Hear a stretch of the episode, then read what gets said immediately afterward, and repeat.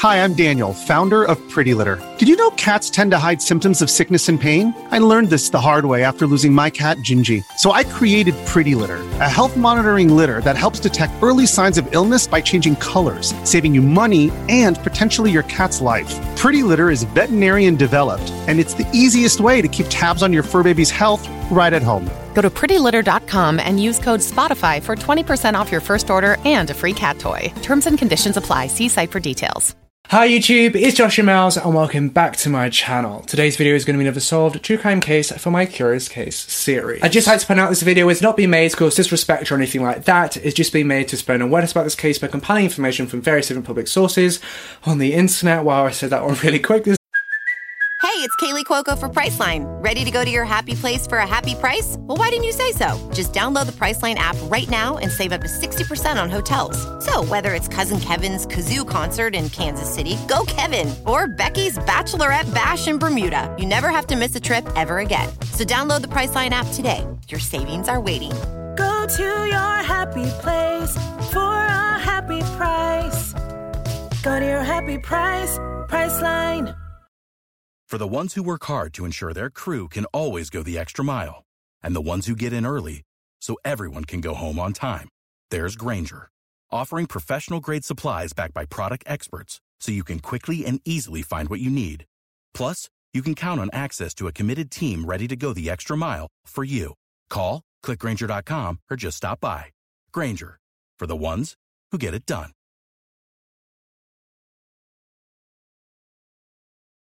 And with all that being said, let's delve right into this video. 19 year old Marsha Louise McDonnell had a passion for music and the arts. She was a successful student that managed to get all the A level grades required for her to go to university. Marsha had the promise of an amazing life ahead of her. However, that promise was quickly taken away from her. This is the solved, curious case of Levi Bellfield. Monday, the 3rd of February 2003, started out just as normally as every other day for Marsha. Marsha and her two friends had actually gone to the cinema to watch the movie Catch Me If You Can. Then, after the movie had ended, they all walked together to the bus stop where they all got on different buses heading home. Marsha waved off her friends as they boarded and departed on their buses before she got on the 111 bus to take her home. Marsha stayed on the 10 mile route towards Hampton that the 111 bus took up until just before midnight. The bus pulled up to a bus stop at the top of Percy Road, which is where Marsha thanks the bus driver,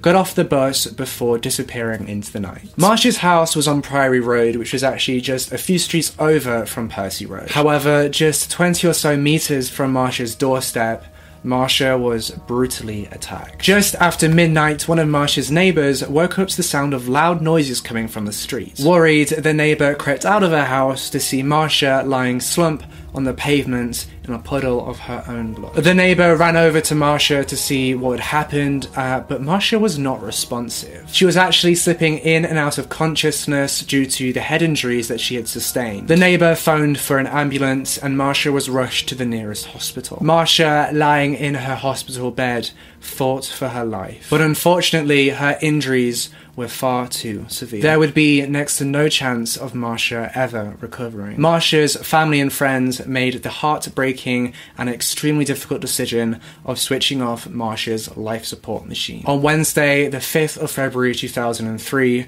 Marsha Louise McDonnell passed away, surrounded by her family and friends. Medical examiners later determined that Marsha had died as a result of severe head injuries, and these head wounds were determined to have been possibly inflicted by a hammer or a similar shaped instrument. The medical examiners also determined that there was no evidence that Marsha had been victim to sexual assault or sexual abuse. A week after Marsha's death, Marsha's sister made a public appeal on television, and this appeal was for anyone with any kind of information to come forward to the police. And this public appeal was very, very successful. On the 8th of January 2003, just a month before Marsha had passed, a 17 year old girl from the Strawberry Hill area in southwest London was on her way home from the local shops. And she was walking home whilst wearing a Sony Walkman. Now, for those of you who are younger and may not know what a Sony Walkman is, it is essentially a portable CD player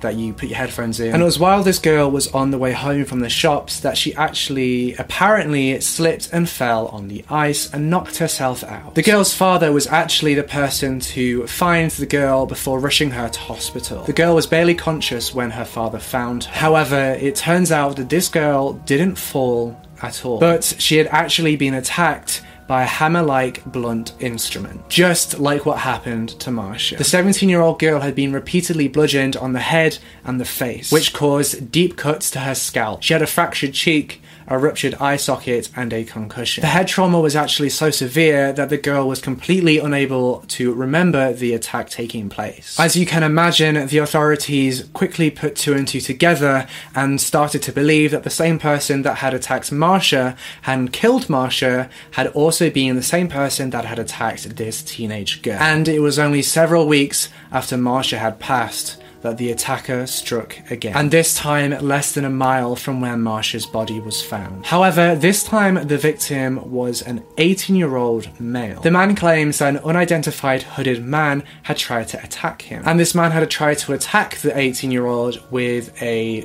heavy, blunt object, kind of like a hammer or a wrench. The 18 year old managed to miraculously escape unharmed, but was unfortunately unable to give the police a detailed description of the attacker. The police detectives in this case were growing increasingly concerned about the number of attacks that were happening in southwest London, especially due to the increased frequency of the attacks and the fact that they had next to no leads to go on. Now, just one week after this most recent attack, a witness actually came forward with critical information. The witness was able to help police construct an e-fit sketch of a man that the witness had seen leaning over the body of a girl. The young woman that the witness described actually turned out to be the 17 year old girl who had barely escaped with her life back in January. As you can imagine, this composite sketch was the first big lead in this investigation. The sketch showed a man in his mid to late 40s with short dark hair, a prominent nose, and dark eyes that were framed with bushy eyebrows. The suspect was further described as being about 5 foot 9 with a heavy build, and he was believed to have been wearing a thigh length Barbour style jacket. The composite sketch was released to the public by the police in the hopes that somebody may come forward with new information. The sketch might just jog somebody's memory of someone that they know, and as a result of this sketch being released, the police actually received hundreds and hundreds of tips. However, none of the tips led the investigators to the attacker. And it was during the release of this composite sketch that the investigation actually took a turn for the worse. The 18 year old boy who had been allegedly victim to attack was actually arrested by the police for wasting police time. The investigating officers determines that the 18-year-old boy's story didn't quite add up, and they were very, very skeptical of it. This was likely due to inconsistencies during repeated questioning. Subsequently, the 18-year-old boy's story was disregarded as being linked to the other attacks, especially as the other attacks had a lot of similarities, and the 18-year-old boy's story didn't quite line up with the patterns that the detectives had discovered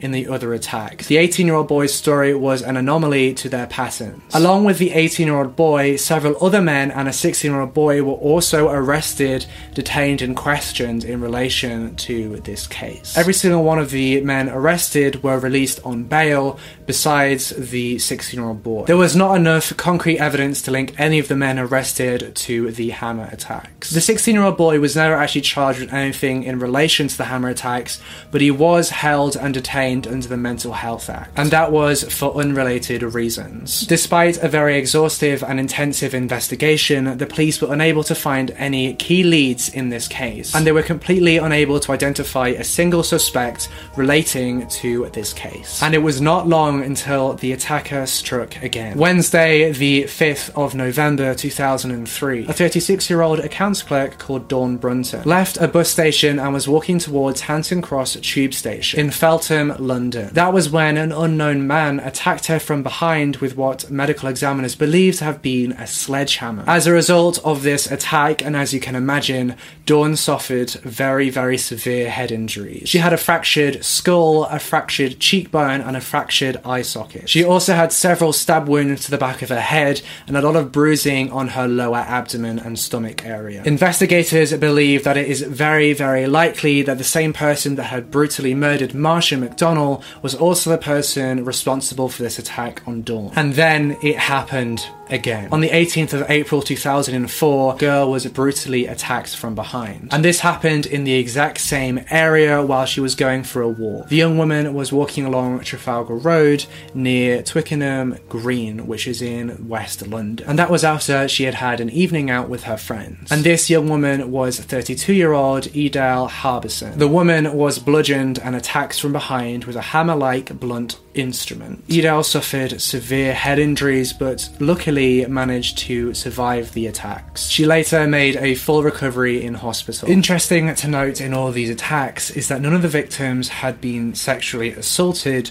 or robbed. All the victims had little to no memories of the attack or the attacker. Investigators believe that the attacker had a particular dislike towards young women with blonde or light coloured hair. This conclusion was drawn because all of the victims were either blonde or had light coloured hair. Unfortunately, the investigators were still unable to determine the identity of the person that had attacked these girls. And on the 20th of August 2004, the attacker struck again. And this time, the victim was 22 year old French national Amelia Delagrange. Amelia had been on a night out with a friend at the Crystals wine bar. And just before 10 pm on the 20th of August 2003, Amelia said goodbye to her friend before boarding a bus. She rode the bus alone towards Hampton, but unfortunately, she missed her stop accidentally. That would be a mistake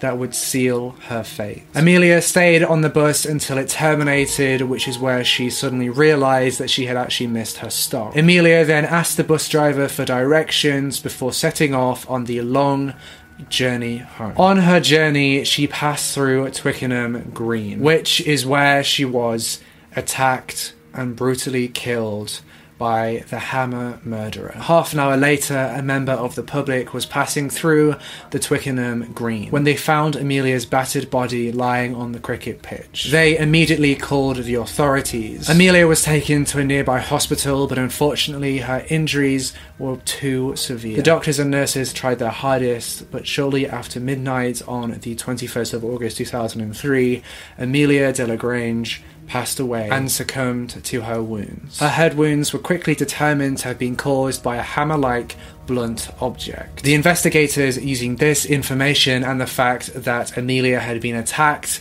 in a similar location to the other girls and quickly linked it to the murder of Marsha and the other girls that were attacked in the hammer attacks. Amelia also fits the profile because she resembled the other victims, which further concreted the investigators' theory that the attacker had a particular dislike towards young women with lightly coloured hair. The investigators also knew that all the attacks always happened at night and always within the same five mile radius of one another. They also knew that it was probable that the exact same weapon was being used in all of the attacks, a hammer like blunt instrument. However, there was one difference in Amelia's murder that should be noted. This time, the attacker actually stole some of the victim's personal belongings. Missing from the crime scene were Amelia's mobile phone, her purse, her house keys, and her Sony Walkman. As the investigators believe that the attacks were not carried out with the intention of robbery,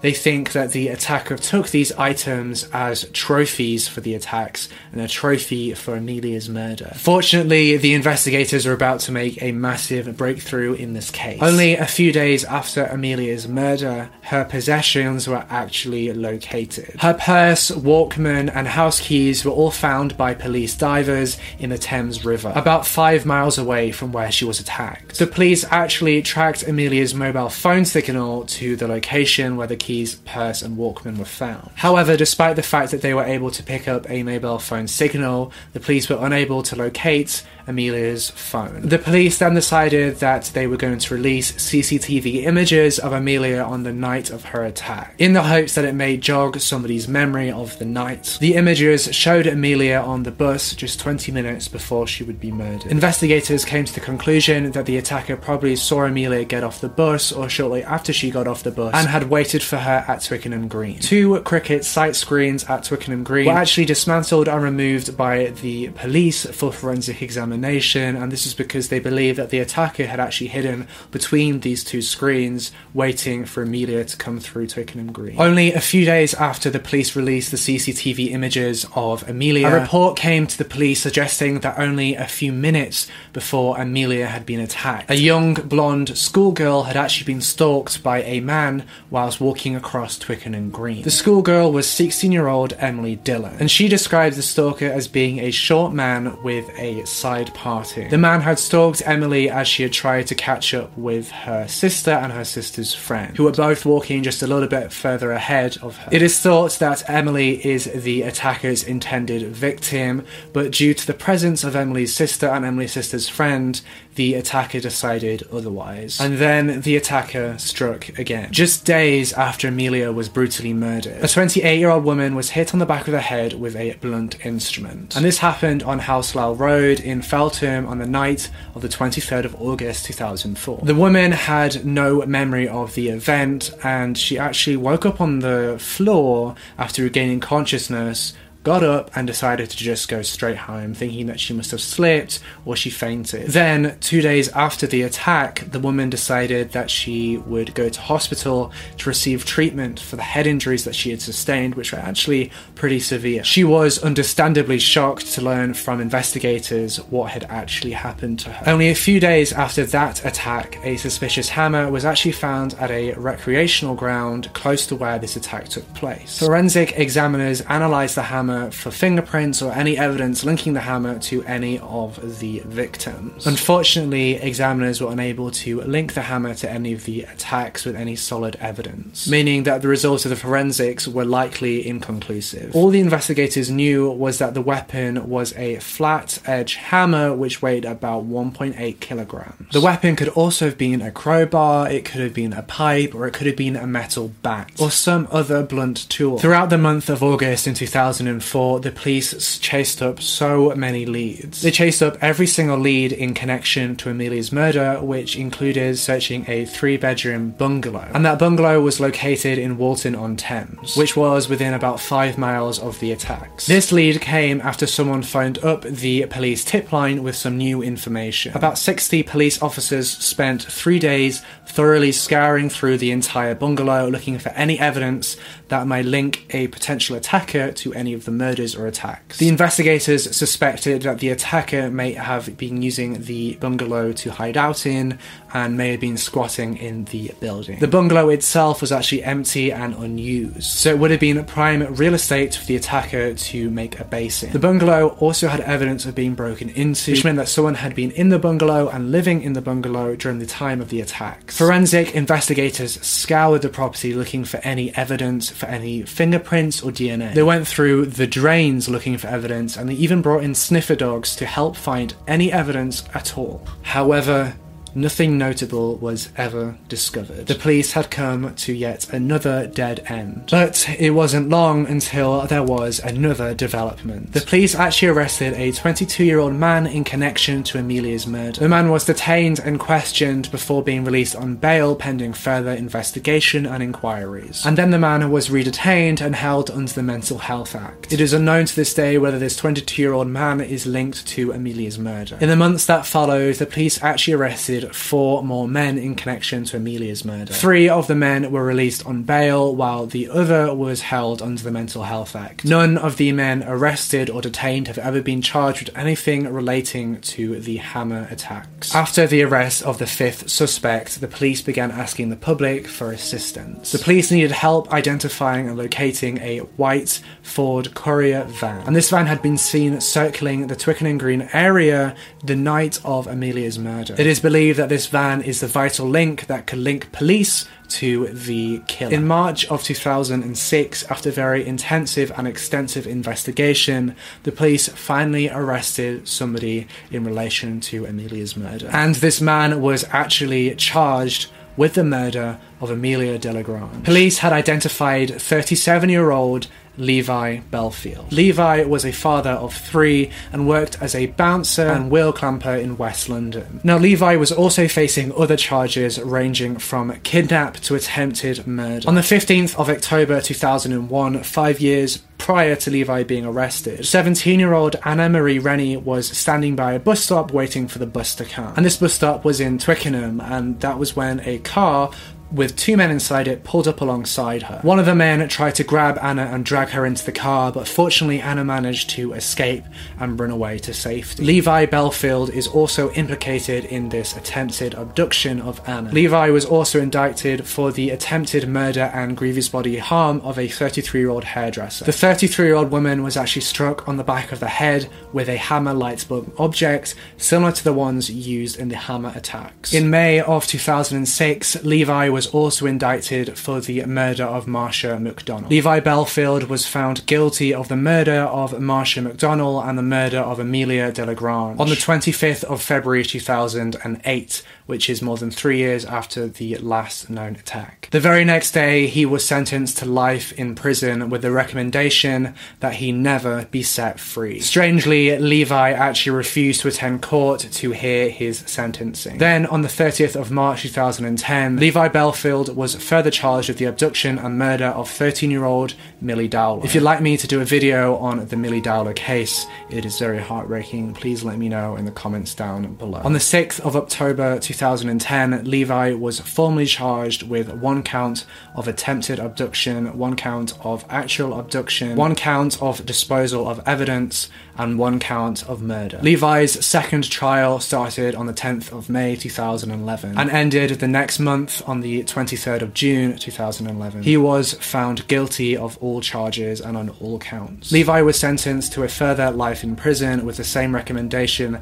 as the first judge of never ever being let out and never being let free. And that is all we have in this case today. Thank you so much for watching this episode of my Curious Case True Crime series. If you're new here, I try to upload one video a week at the moment. It's a true crime video every Sunday, but sometimes it comes at other times in the week. So be sure to subscribe and hit that bell icon so you can be notified every single time that I post. Also, a big announcement is that I actually I got invited by Summer in the City to be on the first ever true crime panel with Eleanor Neale and a few other true crime YouTubers. So if you're going to Summer in the City this year or you're thinking about it, please come to Summer in the City and we can meet up and chill out and it'll be a really fun time. All you have to do is Google Summer in the City London and take a look at the dates. I'm not sure which dates the true crime panel is on yet, but I will let you know when I know. I'll also be doing a Summer in the City announcement video when the date of the panel is announced and all the other members uh, as a separate video. Don't forget to like, comment and subscribe subscribe and hit that bell icon so you can be notified every single time that I post.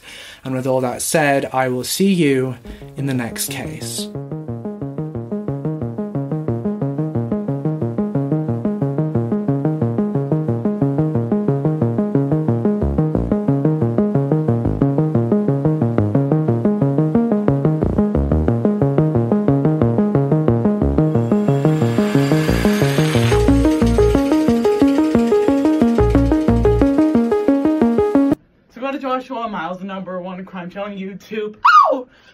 Joshua Miles, number one crime channel on YouTube. Oh, oh, oh!